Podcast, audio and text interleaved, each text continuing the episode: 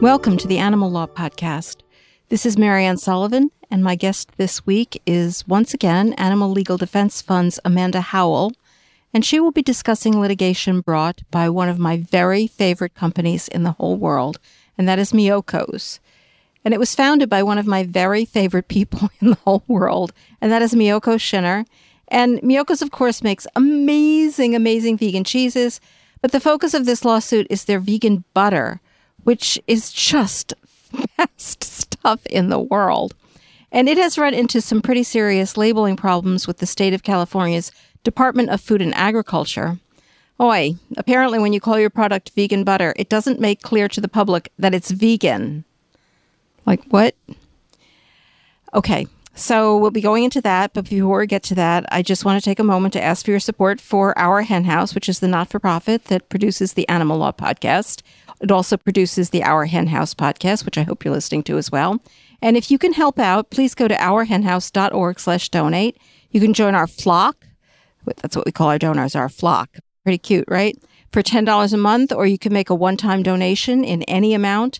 And we, of course, know that these are pretty hard times and complicated times. And for many, this may not be possible. But if it is possible for you uh, and you're able to do it, we would desperately appreciate it.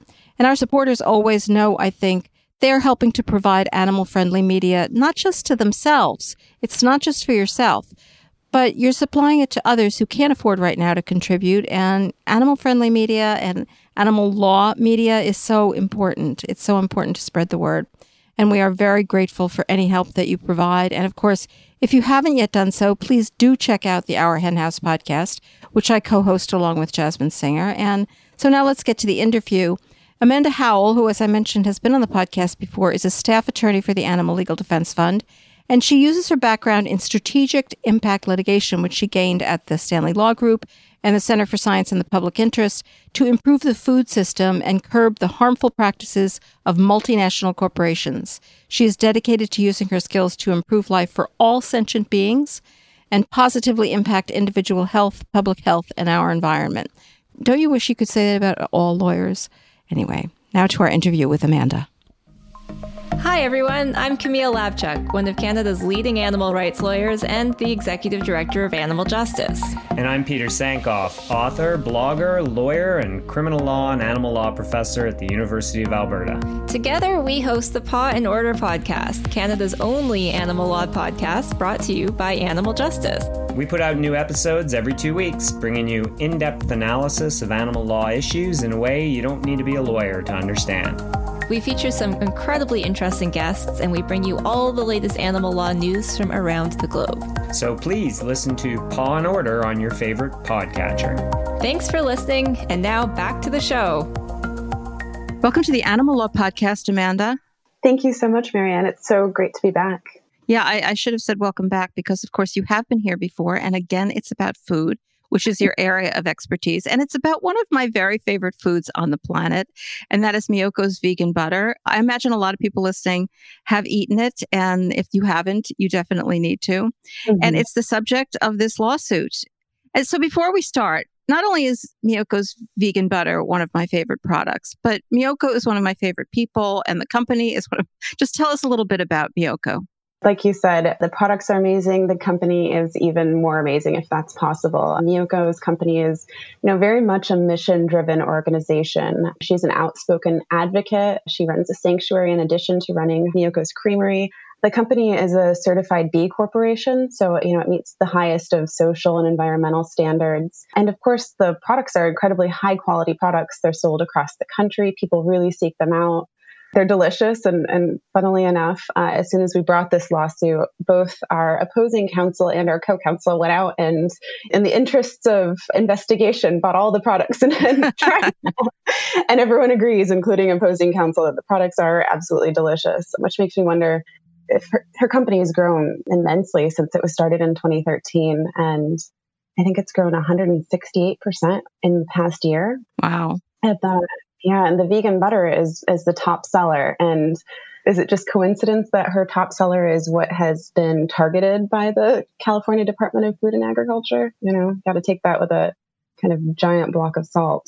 So yeah, we're very, very happy to be representing Miyoko's. We think this is a very principled position and case, and it's one that has kind of been coming down the pipeline for some time because we've seen a push from the industry. The National Milk Producers Federation specifically has kind of been harassing F D A for a long time about, you know, threat of it from its plant-based co- competitors like Miyoko's. Uh, and a few years back, they started targeting um, their letters to state agencies uh, because F D A, you know, seemed to have very little appetite, no pun intended, to take up that battle. So targeting states like California, Wisconsin, states that are really very much beholden to the, the dairy industry.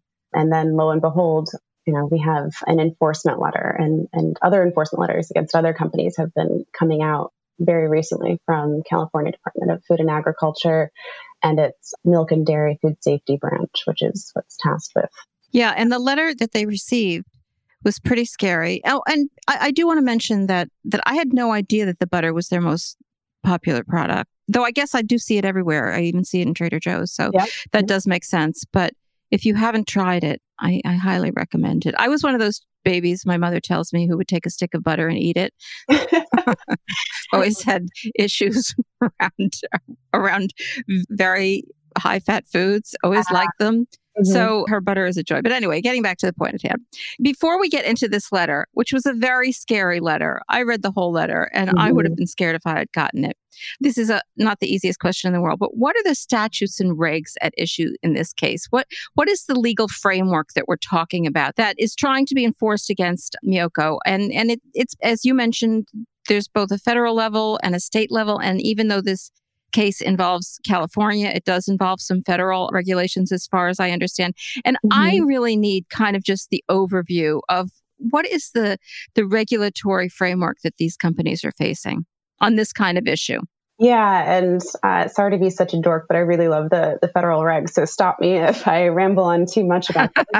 I do think it's interesting that C D F A um, is relying and citing in its letter um, F D A regs. C D F A is the, the California Department of Food and Agriculture and their primary defendant. Yeah. So they're citing regulations in the Code of Federal Regulations and sections from the U S Code. The first one that they're relying on is twenty-one U S C three forty-three B, which is the uh, section of the code that basically prohibits misbranding of food products. You know, anything that's false or misleading in any particular, it's kind of this giant catch-all that is the F D C A and the F D A requiring companies not to purposely or unintentionally uh, even mislead or deceive uh, consumers about, you know, what the products are in any way. So that's the giant kind of catch-all. The letter also uh, cites twenty-one C F R one oh two point five, which governs statements of identity on products. Statements of identity are basically what the products are. It's the common or usual name for a product. So if you look at a box of cereal, it'll say, you know, wheat cereal or rice cereal or something. If you look at Lay's chips, it'll say potato chips. And oftentimes that's not even the most prominent thing on the uh, principal display panel, but it is something that's required to be there by the federal regulations. The federal regulations also require then that statement of identity to be truthful and not misleading. So when you say potato chips, they have to be made out of potatoes. They do. Uh, otherwise, I think that that would fall, run afoul of that uh, false or misleading in any particular. Right. The, the statement of identity is really to give consumers an idea of the nature and contents of a product. Like I said, it could be the common or usual name. It can be even a fanciful name if it's very clear from the principal display panel and the product packaging what the product is. I think the F D A guidance cites uh, vanilla wafers or Nilla wafers as a statement of identity that's even acceptable. Mm-hmm. And can I just ask a question here? With statements of identity, like I said, if it says potato chips, it has to be made out of potatoes. Is there a definition of what a potato is that the federal government sets forth? And so if it's not, if it doesn't fit that definition, can you mm. not say it's a potato chip? Do they always define all of these terms specifically? Like another kind of tuber would not do? So statements of identity are different than something we call standards of identity. Back in, you know, the nineteen thirties, late nineteen thirties, early nineteen forties, F D A started developing standards of identity for each product. So basically kind of what you're saying, you know, like naming basically the recipe of what a a product can and cannot be in terms of like production and what it contains. And then F D A, after a few years, was like, this takes forever. And, you know, even promulgating one standard of identity for like peanut butter took ten years. So they're like, okay, this is too onerous. And, you know, there are hundreds of thousands of products out there. So how about let's just do this thing called statements of identity. And as long as it's truthful and not misleading, as long as it tells people kind of like what the product is, we're not going to have an issue with it. So I think, you know, what you're probably envisioning is more of a standard of identity, and there aren't that many of them. But that actually is a good segue, because other chunks of the uh, Federal Register and C F R that the C D F A is citing is actually uh, related to standards of identity, because it's the state's position that because there's a standard of identity for butter saying that, you know, it has to contain this much milk fat and this much cream, that Miyoko's product can't use the term butter. To, to cover the rest of the sections that um, are covered in the C F R, it's also one oh one point one eight, which is misbranding of food, saying basically you can't call your food the name of another food if your food is not that food. So you can't, in this example, they're saying that Miyoko's can't call her product cultured vegan butter because there's a, a standard of identity for butter out there. And I, you know, I'm sure you'll notice, and, and everyone who buys her products and sees the, the panels that are facing them and, and the stores sees, it's not just called butter, it's called vegan butter. So that's not a standard standardized term. Vegan butter is the entire statement of identity. Yeah, well, that's kind of that's kind of the case. Mm-hmm. I mean, that's that's a lot to do with what you're arguing about here. Mm-hmm. But before we get into those kinds of specifics, can I just go back a second? So there there are just some foods that have a standard of identity defined by the F D A? Mm-hmm. And a lot of those are dairy standards. Yeah, I see. Okay. Are there any other laws or regulations that are particularly relevant here that we should know about before we jump in? The only one, the other ones cited are twenty-one C F R one thirty point eight, and of course the uh, butter standard of identity, which is found at twenty-one U S C three twenty-one A. I will note, just because I perhaps a little bit petty this way, the letter also cited to a section of the Food and Agriculture Code, the Milk and Milk Products Act, which is, of course, a state law, but the state has since withdrawn that position. Oh, yeah, that's the cow thing? It's, yeah, that regulation. I totally want to talk about the cow thing. Uh, no, it's basically saying, yeah, that the, the cow on the website, the, there's a picture of a volunteer kind of hugging a cow. Um, and they said that that needed to be taken down because that was somehow misleading to consumers. And they've, they've since kind of walked that back. Yeah. No, that's like the best thing in the lawsuit. It really is. Like yeah. you, can, there can be absolutely no reason for a cow to exist or for you to hug a cow other than you yeah. want to milk her and sell dairy. That's the only right. reason on the planet. That's what that means to everybody, basically. Right. Alongside the The, the phrase uh, milk plants hug cows. Yes, of course, that's confusing to consumers, you know, and it kind of goes all back to the fact that, you know, again, Miyoko's is a mission-driven company. And she's very clear throughout the, the marketing and packaging of her products, like what the mission of her company is. And this letter is basically trying to undermine her ability to even convey the company's mission and kind of its ethos to consumers, which is, you know, at its core, the First Amendment issue.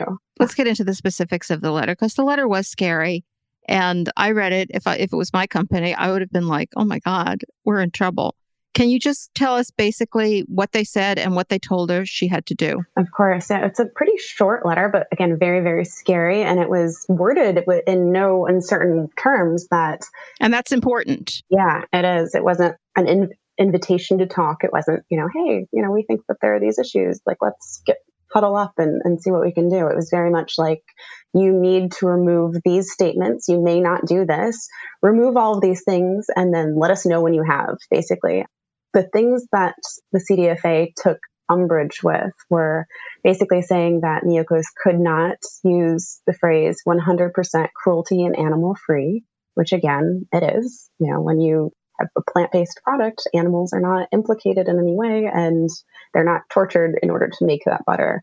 They said that she could not use the term lactose-free. Again, a completely truthful statement, you know, which is relevant for people who have trouble digesting lactase. And again, all plant-based products would be lactose-free. They also said that she had to remove the word butter in the phrase vegan plant butter and cultured vegan butter. And of course, that infamous, she had to remove the image of a woman hugging a cow.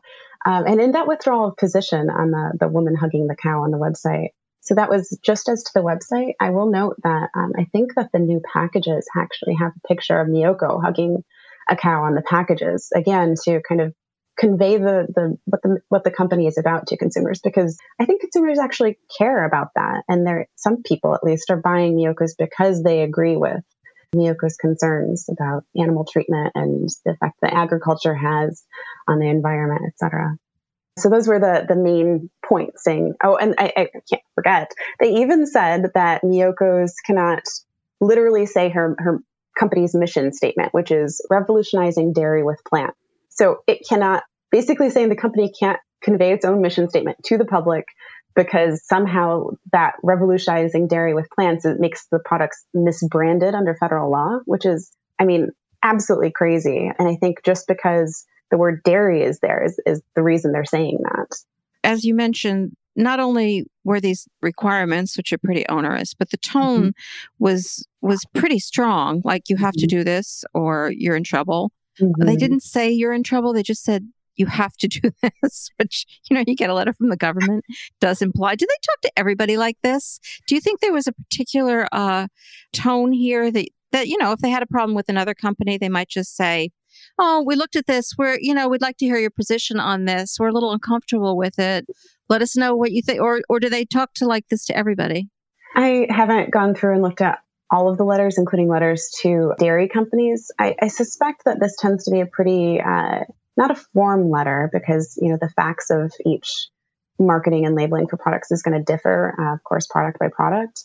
I do think, and I've spoken to people, you know, in, in the dairy industry on this, and I think that they kind of have an ongoing relationship, a more, you know, cordial relationship with C D F A.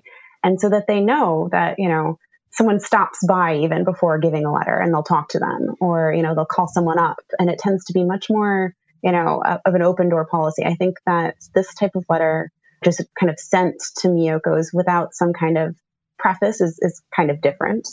I think that this terminology and, and this tone, if you will, is similar to the tone that they, the C D F A has taken with other plant-based dairy companies, um, from what I gather. And I will say that, you know, I can't even tell you which plant-based companies have kind of been harassed like this and gotten equally threatening letters, because everyone's very much scared of what C D F A can do if they do not comply. They're scared of sticking their necks out. They're scared of retribution by C D F A if they come out in support of this lawsuit. And even the court in its uh, order denying the state's motion to dismiss said, you know, it's hard to establish a history of enforcement, but it's it doesn't really, it's not really necessary, because what C D F A can do is so scary to consumers. They can, they have criminal and civil penalties at their disposal within sixty days of getting this letter uh, if there's no uh, response by the company or change, uh, basically the company caving. Uh, they can start pulling products from shelves. It's such a huge threat that basically all companies who get these types of letters almost immediately say, okay, we'll, we'll make these changes. So Miyoko's was really very courageous filing this lawsuit and saying, no, this is our First Amendment right to truthful commercial speech. And in addition to really believing that this is the right thing to do, it would cost them a lot of money, right? How much would it cost for Miyoko's to comply with these demands? Right, because they would have to change all of their packaging, and they just ordered new packaging. They would have to change all of their marketing everywhere. Um, it would cost them at least a million dollars. And with small companies, you know, Miyoko's is, is you know, growing a lot. It's very successful, but there are a lot of other um, smaller plant-based companies out there where this would basically ruin them if they had to make these changes. And, and a million dollars is, is not small change, even for a company like Miyoko's. So it's, you know, this letter is not only hurting Miyoko's because it's, you know, threatening that type of financial damage, but it's also chilling their speech. If you get a letter like this, you think, oh no, like what, it, what changes can I make? Are those going to run afoul? Am I going to get another letter? What about my other products? You know, so Miyoko's had, you know, there was a flurry of activity after getting this letter on December ninth, this past December. Meetings and saying, like, you know, what can we do? What do we need to do? How do we comply? You know, how does this affect our branding and marketing? I, I mean, it's it's an incredible uh, infringement of again, truthful commercial speech, which is, of course, protected under the, the First Amendment. So, yeah, this letter was not, I, I reading this letter, I in no way got the sense that this was some kind of invitation to have a chat, which, of course, was the state's position, both in their uh, motion to dismiss that they filed and, you know, kind of in their opposition to our motion for preliminary injunction, which is pending, saying like, oh, well, there's no enforcement here. This is just a friendly letter. But, you know, friendly letters don't say remove all of these things and and then get back with us. No, the, the tone was very frightening. It really was. And I should mention, though, it's this is probably obvious to people that you can't just change your packaging for California, you know, like a company that's in business around the country.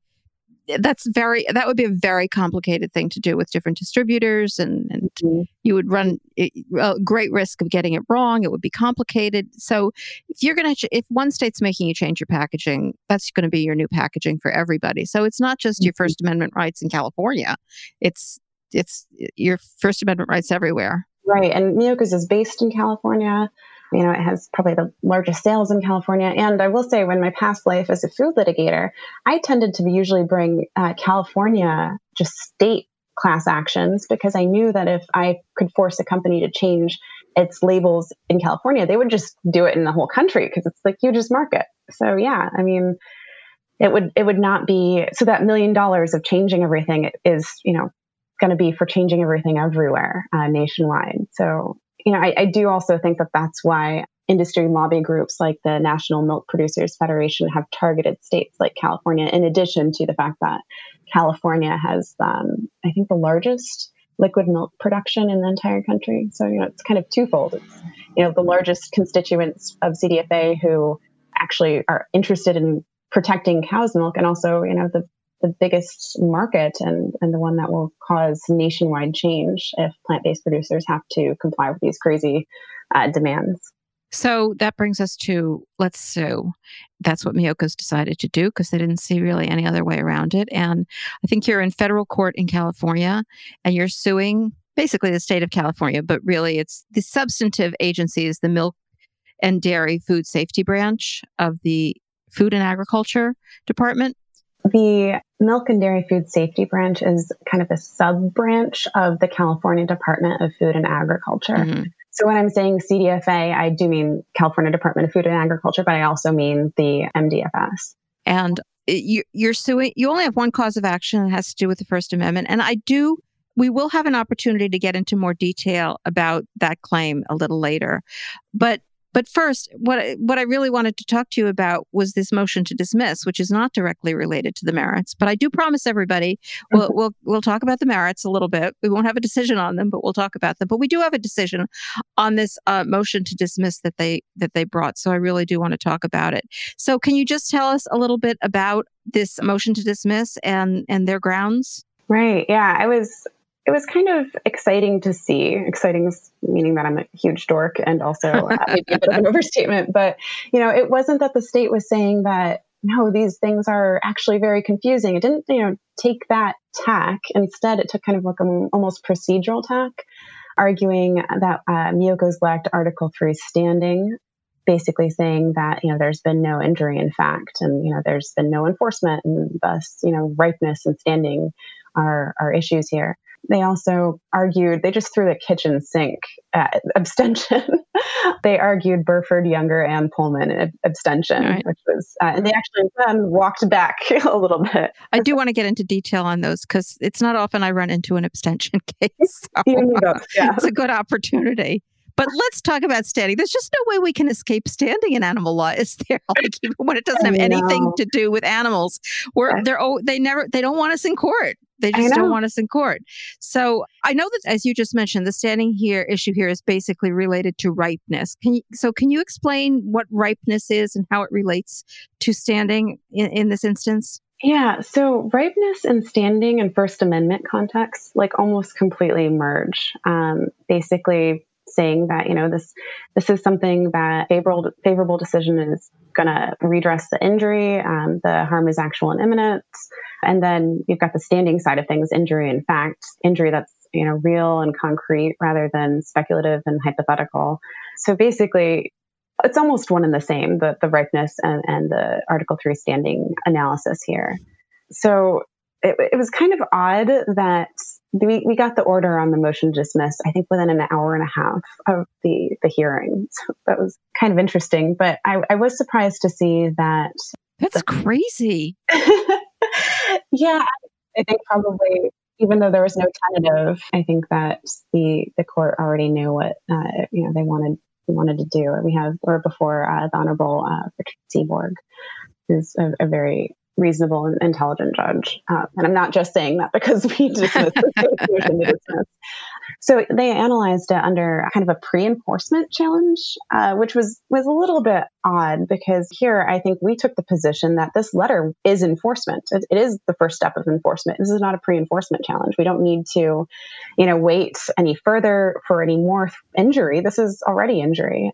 But putting that aside, you know, we were able to show pretty clearly that Miyoko's does have a concrete plan to violate the law in question. You know, she is, you know, according to the state anyway, uh, violating the law. She's not going to back down from using terms like vegan butter. That's not confusing to consumers. That's truthful commercial speech, which again is protected. So that's the first element that you need to have with this pre-enforcement challenge. You need to have a concrete plan to violate the statute. Yep, that's that's correct. Uh, the second kind of prong there is that there has to be a specific threat. Again, we think that this letter is very clearly a specific threat. This is not just uh, an agency opining on, you know, generalized matters of like what would be complying with laws. This was targeted at Miyoko's. This was demanding that she rem- remove certain very important representations and words from her packaging and marketing. The third thing that you have to prove under Thomas is history of past enforcement, which I kind of mentioned earlier. We had a few declarations, uh, including one from the executive director of the Plant-Based Foods Association, saying that, yeah, I, she was familiar with, you know, other companies that have received similar letters. I personally have spoken to a handful of other companies that have received letters, none of which wanted to be called out by name because they're that afraid of retribution from C D F A and being targeted further. And I do think, again, that plant-based companies are being specifically targeted here. It seems to be a priority. And I will say that even it's it's it's kind of hard to show uh, enforcement even beyond the fact that companies are scared, because C D F A has been known to just drive by and stop and, and tell vegan companies that they're doing something wrong. So then there's no paper trail. So I think it's either, if you're being very cynical, I guess that they're doing that on purpose, or if you're not being cynical, that's just how they operate. Um, mm-hmm. But it does make it difficult. I, I would argue that that's probably purposely. But the point is, is that for us and for the court, standing was, you know, not even a question. And again, the, the other thing about Article three standing here uh, in First Amendment context, you know, they really slant towards finding standing because it's such an important principle. Um, so anytime there's chilled speech, you know, that's something that courts really want to prevent. And, you know, here we had chilled speech. We had a huge burden on the company in terms of, you know, what they felt they could do in terms of marketing and, you know, new product labeling and working with partners. So, yeah, that that all wraps up nice and neat to a package of showing um, that we very clearly had standing and concrete injury, in fact. Well, it's, it's, it's not really evidence, but I have basically always heard that this The California's Department of Agriculture is very tough on vegan products, vegan cheeses. Like it, that's all I know. I don't know any of the details, but mm-hmm. that's kind of out in the zeit, in the vegan zeitgeist. So for what that's worth. But I thought the really remarkable argument was that they said this wasn't really a threat of prosecution, that it was just, uh, what did they say? Like, did they say it was just an attempt to open negotiations? Are you kidding? Yeah, a conversation opener or something. I think uh, Judge Seaborg even noted that kind of with some derision in his order. Like, this is, you're demanding things be removed. It's not like a, a friendly letter. This is not initial, you know. No. I'm going to actually, I'm, I, I, I copied some of it. The, the product cannot bear the name butter because the product is not butter. Okay. That's, that's, are we negotiating so, here? Peanut butter? What about almond butter? What about? The product makes the following claims. gluten-free, hormone-free, and cruelty-free, because the product is not a dairy product. It cannot assert these claims as they, mm-hmm. I mean, it just says this. It doesn't say, we'd like to discuss with you whether these mm-hmm. uh, claims are appropriate. It, mm-hmm. It's just completely written in draconian terms. So that is a, that was a ridiculous argument. You know, and I wonder if they know when they're writing this, that if they write it like this and know, and if companies know what they're facing, if they don't comply, I wonder if they know that companies are just going to immediately cave and they're not going to get any pushback.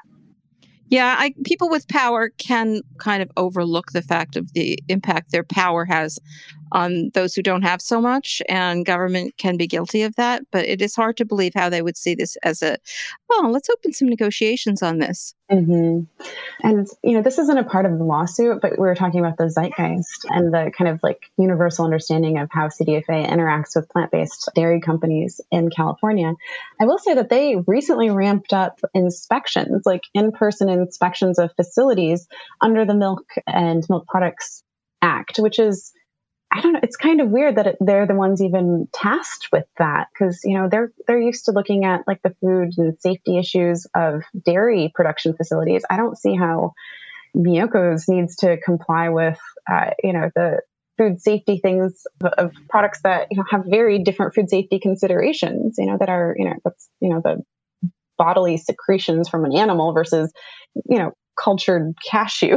Yeah. But it's not just the labels and marketing that's on C D F A's radar, unfortunately. You know, the inspections, yeah. again, are not a part of this lawsuit. But yeah, I think that there's definitely an understanding throughout our community that, you know, plant-based dairy products are being targeted. And, you know, not to jump back away from the law again, but but you look at the impetus of this and you look at the fact that plant-based dairy companies have grown three point one percent in the past year, while traditional dairy products have shrunk five percent. I think plant-based dairy milk is ten percent of the market share for all milk now. This is a really, really growing industry. And so then you think, okay, so if it's growing that much, then the traditional, you know, animal-based milk companies are really afraid of it. And then they bug their buddies at state agencies. And then we have this. And California isn't even the only agency that kind of has taken crazy actions. I think that there was uh, Wisconsin, after the Wisconsin Department of Ag and Consumer Protection had a meeting with the Wisconsin Dairy Products Association, which is a trade group. Then they went ahead and said, oh, yeah, we've had consumer complaints again, which is which were from the uh, trade group supporting dairy. And they started pulling Miyoko's products from shelves in Wisconsin, you know, basically yeah. at the behest of industry. So, you know, that's not a substantial government interest. We've talked about this before with the kind of meat labeling cases that, you know, industry protectionism, attacking one industry in order to shore up another one, is not constitutional. You can't do that. Well, unless you're in Wisconsin or California, or well, I'm surprised this hasn't happened in New York, another enormous mm-hmm. dairy state mm-hmm. where yeah. dairy is always being touted as practically a state, um, a huge state interest. Yeah.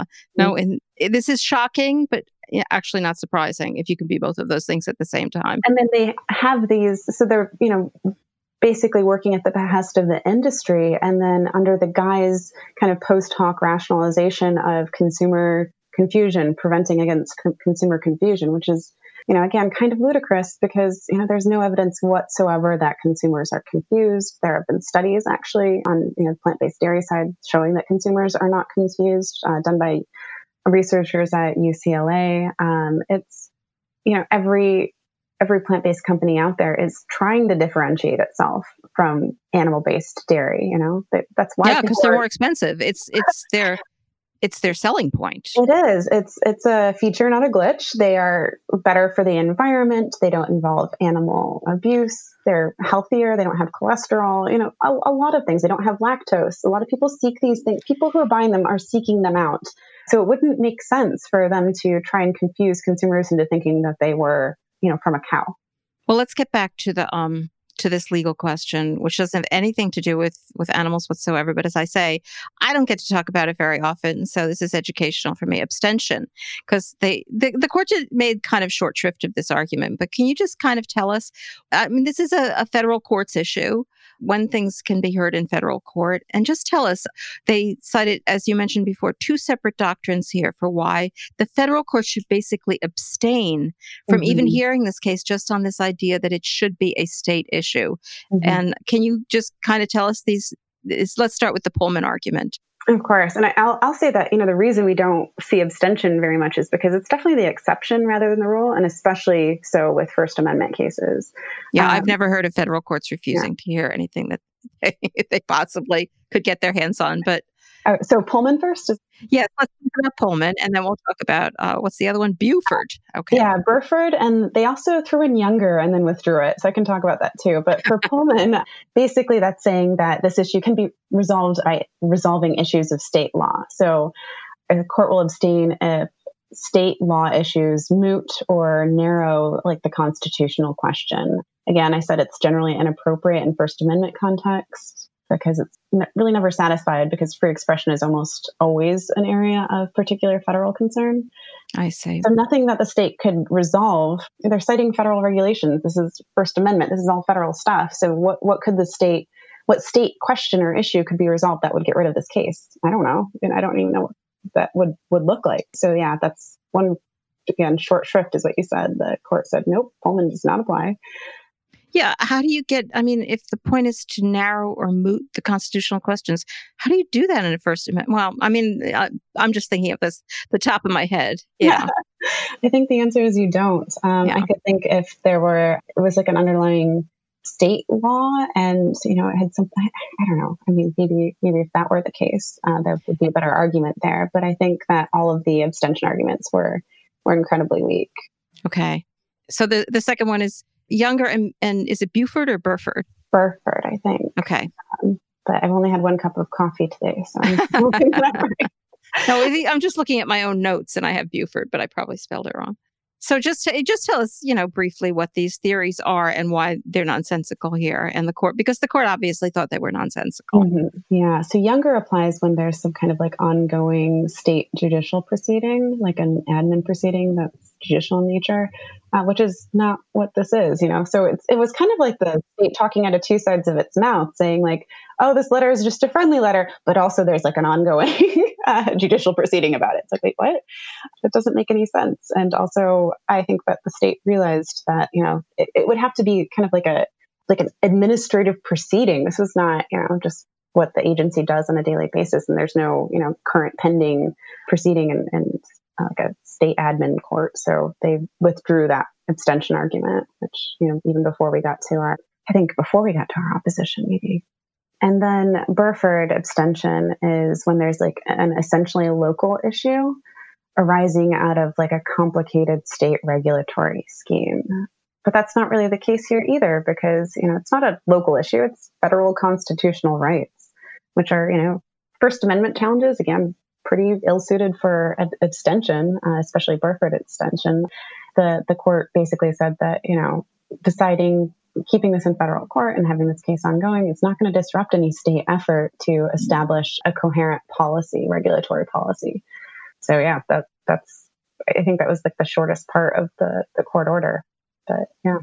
So you have survived the motion to dismiss and the case is proceeding. I, I had promised we were going to be able to talk about the merits, and this is not part of the case that has been decided yet, but I do want to talk about it because people are no doubt interested in in this and what next steps will be. And this will give an opportunity for people to familiarize themselves with the case and, and look for this decision to see how it comes out. And this is uh, your motion for a preliminary injunction. That's still being briefed and won't be heard until mid-August. Okay. But let's just, I mean, we've already talked a bit about the merits just in the process of talking about the case, but basic law school process for people out there who are listening who practice corporate law, just remind us of, of the elements for getting a preliminary injunction. Of course, yeah. So the first prong basically is like uh, that showing that you're likely to succeed on the merits. And then the second prong is going to be a uh, facing irreparable harm. And and then the last prong is a balance of the equities and public interest and consideration of that. Um, and then kind of like sub, in order to show that we would per, are likely to succeed on the merits, we go through the central Hudson analysis. Yeah, I, that's what I really want to get into because I want to talk a little bit about the merits. And we, you and I have talked about central Hudson before. And let's talk about Central Hudson again and, and remind us what commercial speech is and what the Central Hudson test requires. Of course. So again, commercial speech is protected under the First Amendment as long as it's not false. And I'll clarify, it's, it has to be inherently false in order to not be protected. So even commercial speech that could be potentially false is, is still protected, and Central Hudson still applies. And then here, when we have things like vegan butter or, you know, hormone-free or lactose-free or cruelty-free or, you know, all these terms, like these things are obviously truthful. Um, so they're not even in any way potentially misleading. So, you know, definitely meeting that first prong of Central Hudson that the, you know, in order to be protected under the First Amendment, truthful speech can't be false. You know, none of these things are false. They are arguing that one aspect of this is actually untrue. Isn't that right? The hormone-free uh, label. Can you just go into that argument a little bit? Yeah, that's uh, not what really what our uh, motion for preliminary injunction even rests on. And, you know, I think that that can be kind of dealt with rather easily because that's that's not what this hinges on, and there are a lot of other terms and, and, and representations that, you know, are undoubtedly true and, and truthful commercial speech. And then, you know, the I think that even if we want to buy into the state's framework and discuss whether, you know, hormone free is true, I think it is true because consumers are concerned about the recombinant bovine growth hormone, and this product does not contain that. So, you know, when someone's looking at dairy products, including plant-based dairy, I don't know, people want to avoid that. So if a person is trying to avoid recombinant bovine growth hormone and they see no hormones on this plant butter, they might choose plant butter instead of, you know, other uh cow's butter products or other, you know, dairy. Their argument is that there are just naturally occurring hormones in like every natural food. Right. And I'm not a scientist, but I think that, yeah, basically, isn't that saying that like then literally all food has hormones in it? It seemed, it seemed like, but I'm not a scientist either, so we probably shouldn't talk about it. I'll reach out to my old friends at Center for Science and the Public Interest, see if yeah. they'll give me, give me some yeah. guidance on that. Can I go back? Because there's something else I think they're arguing. It's a little confusing. Maybe I have it wrong. But I mean, false or misleading is the threshold issue in Central Hudson. And they are mm-hmm. arguing that hormone-free is false because there's hormones in everything. But they're also arguing a bunch of statements are misleading. And you did allude to this before. But can you just tell us what their argument is? I think lactose-free, cruelty-free, revolutionizing dairy with plants. They think If I understand their argument correctly, they think that these will make people think this is new, some new kind of dairy that is lactose-free, because there are there is dairy that's mm-hmm. lactose-free and cruelty-free, which, you know, is impossible. But but but they'll the, or revolutionizing dairy with plants. They'll think this is a new kind of cow-based dairy that has these mm-hmm. properties. Is that their argument? I think that this is kind of almost like the philosophical question, um, and almost why this feels like it's what Miyoko's is doing is almost like political speech and even should be more protected. Because well, I'll just put it in, in as an aside. I had Sherry Kolb and Jarab Gleckel on the podcast to talk about their article talking about viewing these cases in a political speech spectrum. So if people want to check that out. But I'm sorry, Amanda, that was an, I inserted an ad. Oh, yeah. No, I, I, I love Sherry and Jarab, so plug them for sure. But yeah, so it's almost political speech because dairy is not a proprietary term. You know, plant-based dairy is a thing now. And I think that it's really, Miyoko is very much doing this very interesting and courageous thing saying, no, no, no. What we do is dairy. It's just plant-based dairy. So, you know, it's really, is it a proprietary term? Do they own the term dairy, even when it's, you know, with appropriate qualifiers so consumers know that it's, it's like without animals? So, you know, the state is kind of buying into and taking that like philosophical, political side of the dairy industry saying, no, no, no, like this term belongs to us and we don't want that term used by anyone else, even if it is the best way to describe products, uh, the best way to convey to consumers what to expect or how to use the products, the best way to kind of characterize what business Miyoko sees herself in.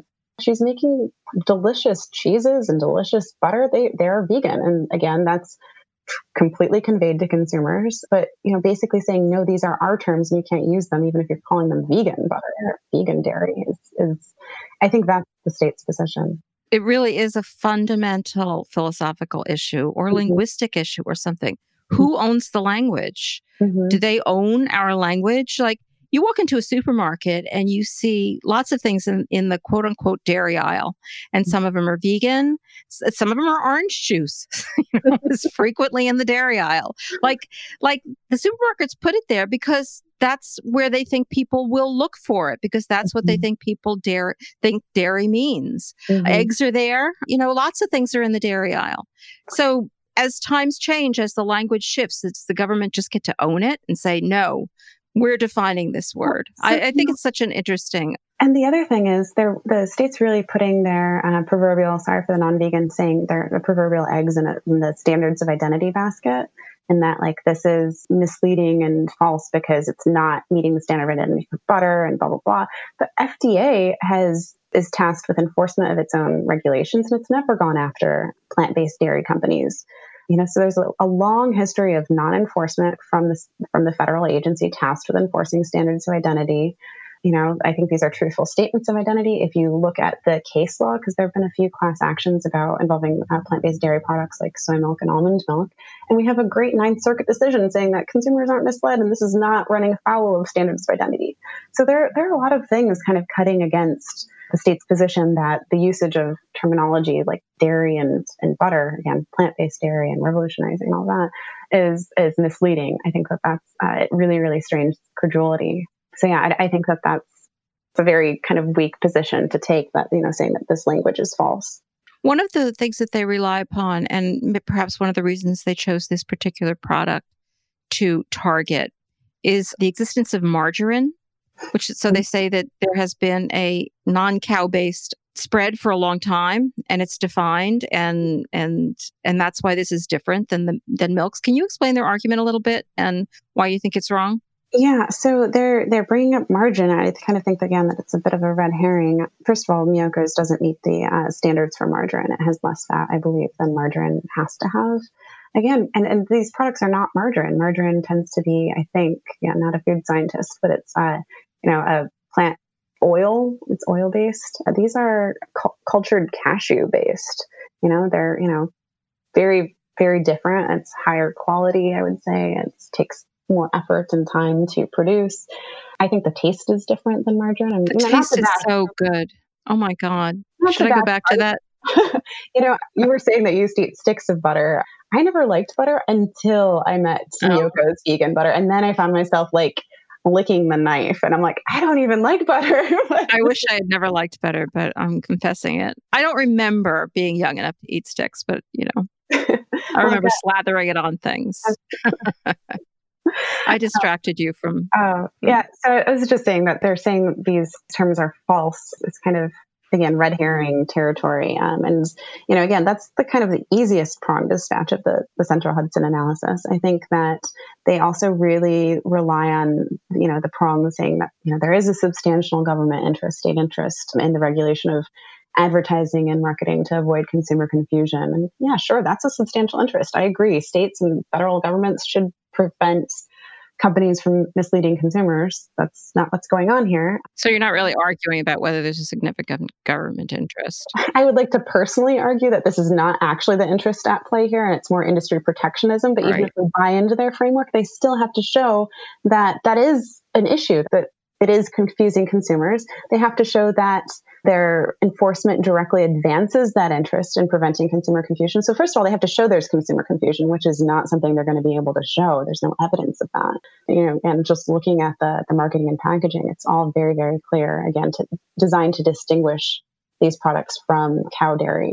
And then they, so then they have to show first consumer confusion exists, then that their enforcement directly advances that interest. I don't know how they're going to show that. I don't know how adding like imitation or, you know, whatever they're arguing or removing these things would prevent consumer confusion. I would say it even would sow more consumer confusion, because I don't, what would these products be called? Like cultured cashew product spread? You know, like the consumers aren't going to know what the heck these products are or how to use them. So really the way that they're currently labeled and marketed is the most effective and clearest way to convey to consumers what they are and what to expect. Yeah. I mean, forgetting legal ramifications, just thinking of myself as a consumer, it's very important to me as a consumer who prefers not to buy animal-based products to have an idea of what these products will taste like.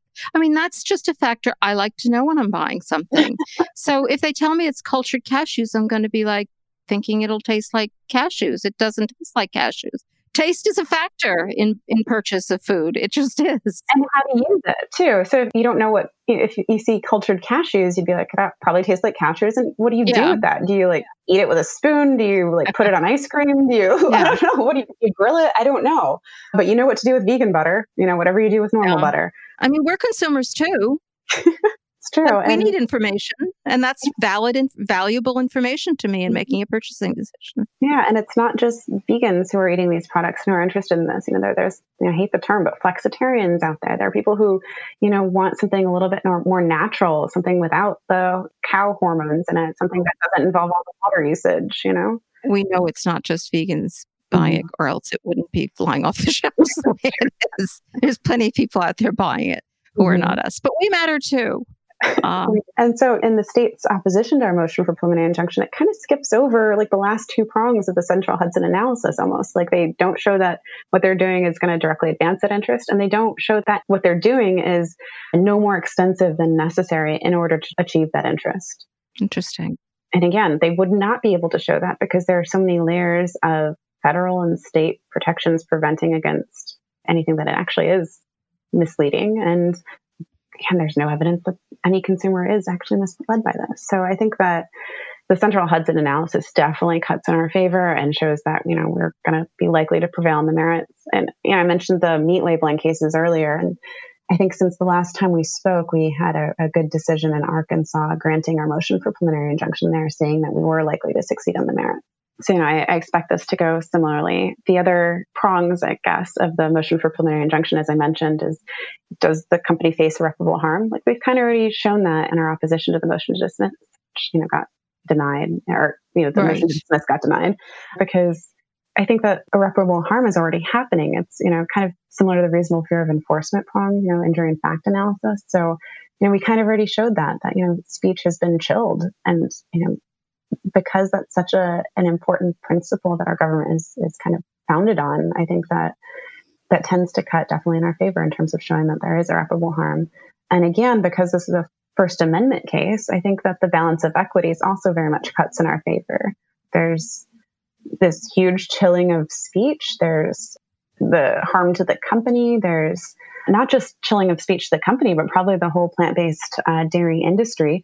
On the one hand, you're, you know, chilling that speech, which weighs very heavy. And on the other hand, you have what? I don't, I don't, I'm not sure how the, the state is harmed if, if this motion for preliminary injunction is granted. You know, these, these products have been on the shelf since twenty thirteen, you know, no big issue, you know, no harm to the state there.